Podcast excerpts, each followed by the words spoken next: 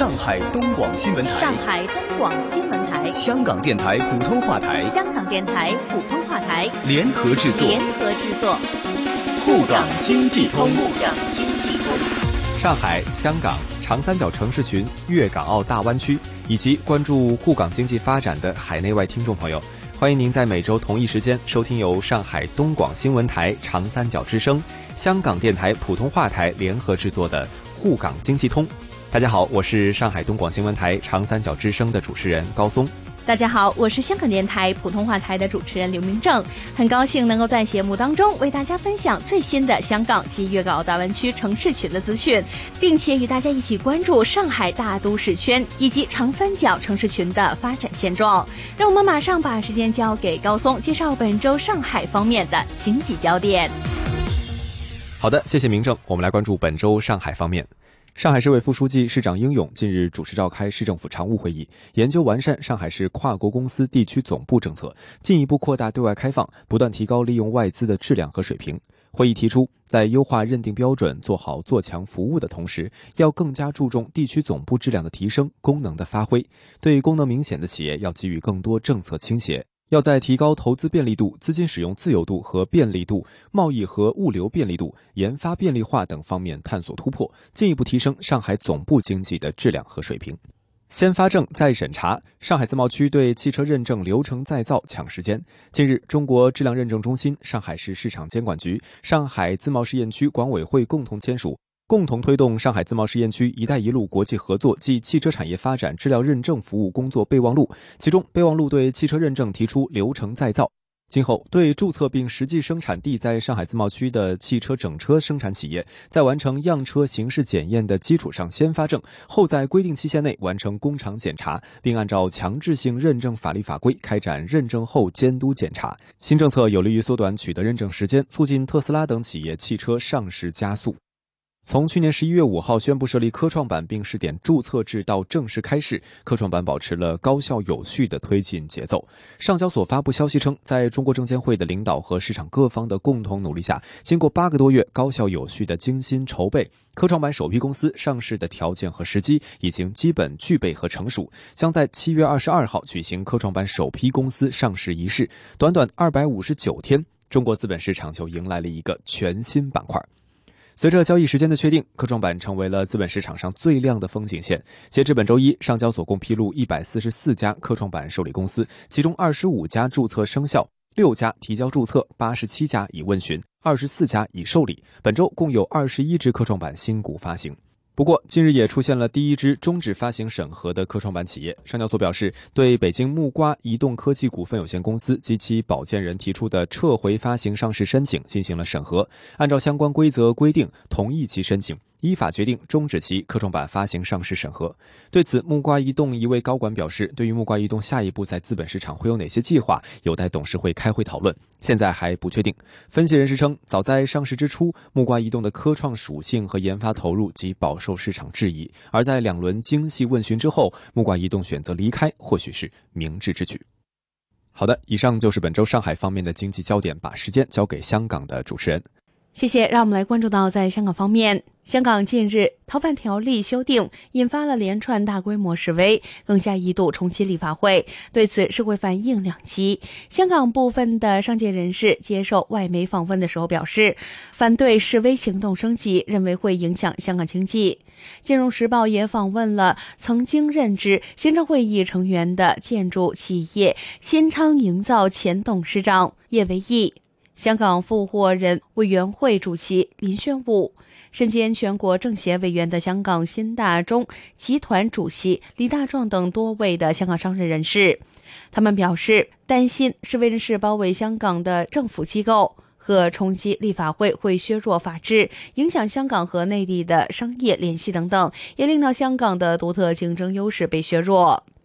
对于示威活动对于香港经济的可能影响，香港中文大学刘佐德全球经济及金融研究所常务所长庄太亮表示，示威活动首先会影响的是旅客，未来一两个月的访港旅客人数都会下跌，直接影响零售时道。另外，早前有网民扬言到银行大量提取港元换美金，作为抗争行动之一。庄太亮认为，如果这件事成，将会影响的是投资者对于香港金融信心。最终受害的是香港人。至于楼市方面，庄大亮指出，楼市在战争期间并没有怎么跌，因为本港的住屋需求太过迫切，除非是经济转差，否则政治事件不会影响楼市长远的发展。这一套也用在股市之上。目前，大部分的恒生指数成分股都已经是内地的股票，例如腾讯、四大国有银行等等，与香港民生经济并没有什么关系。所以来说，示威活动难以动摇股市。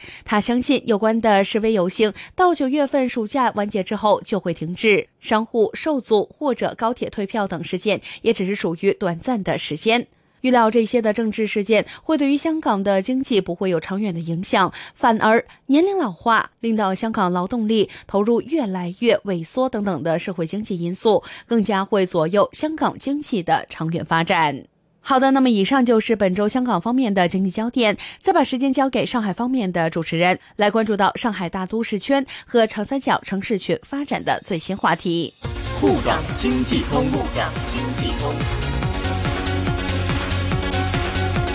好的，谢谢。上海市人力资源和社会保障局共青团上海市委员会联合发布的《上海市青年就业状况报告（二零一九）》显示，在上海就业的近五百万青年中，有超过四分之一来自长三角的苏浙皖三省。这一报告以二零一三年至今的上海市就业登记信息为基础，结合部分抽样调查数据，研究分析了十六到三十五岁的上海青年就业状况。上海市就业登记信息系统的统计数据显示，当前在上海登记就业的十六到三十五岁的青年共有四百九十三点八万人。随着长三角一体化进程加快，人才流动变得更加频繁，来自安徽、江苏和浙江的青年在上海就业变得越来越集中。统计显示，三省在上海登记就业的青年高达一百三十一点七万人，约占在沪登记就业的三百多万外省市的来沪青年的百分之四十一点九，占上海青年就业人口的比例超过四分之一。其中，安徽户籍来沪就业青年的数量最多，达到六十六点三万人，而江苏户籍的来沪青年也超过了五十万人。上海市属国企临港集团近日表示，已经与浙江宁波慈溪市政府签署全面战略合作协议，推动沪慈园区合作和产业协同，助力长三角更高质量一体化发展。根据协议，临港集团将通过品牌输出、管理输出的方式，在浙江慈溪高新技术产业园区建设漕合金开发区慈溪分区。开展产业规划、招商引资、管理运营等领域的全面合作，导入临港旗下新业方品牌，在环杭州湾创新经济区推动老工业厂房改造，引导临港园区的溢出产能在慈溪落地，在临港承接慈溪企业的研发设计、金融贸易等功能，实现产业要素的跨区域优化配置。与此同时，双方还将着眼通苏嘉永铁路、沪永城际铁路等大通道规划，适时开展城市中期规划编制、高铁新城开发、滨海产城融合等项目，推动沪慈更高水平一体化发展。随着科技的发展，只有想不到，没有做不到。你有没有想过一个场景，在办公室坐着的时候，通过手机或者是电脑就可以遥控家里的电饭煲，在回家之后呢，就可以直接吃上香喷喷的米饭了？随着五 G 的到来，这一切将从理想变成现实。伴随着第一届中国合肥长三角物联网高峰论坛暨 G60 产业合作示范园推介会的成功举办，物联网经济又按下了高质量发展的快捷键。好的，以上就是本周上海大都市圈和长三角城市群的最新话题。再请香港主持人为大家分享粤港澳大湾区的相关发展。好的，谢谢。在大湾区方面，根据广东省推进粤港澳大湾区建设三年行动计划（二零一八至二零二零年）关于社会信用体系的段落为第七十五段。原文是提到：七五，加快社会信用体系和市场监管体系建设，研究制定广东省社会信用条例，探索依法对大湾区内企业联动实施信用激励、失信惩戒。建成全省统一的市场监管信息平台，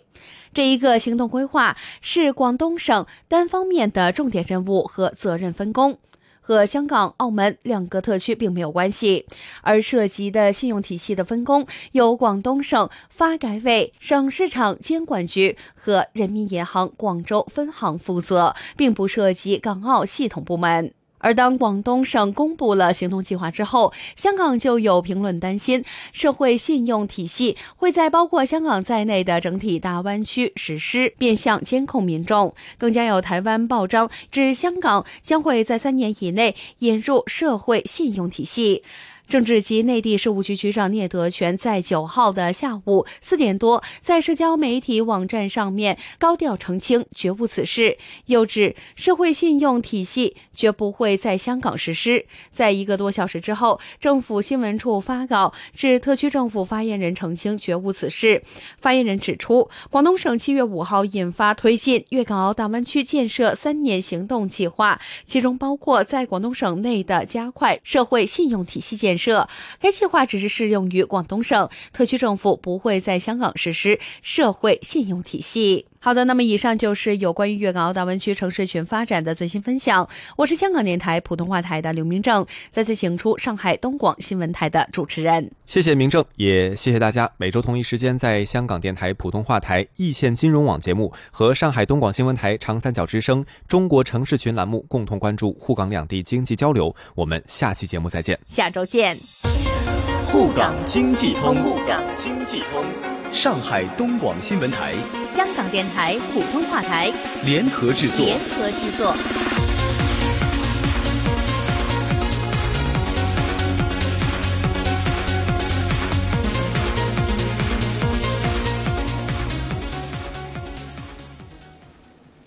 好的，那么刚刚大家听到的呢，是来自于本周。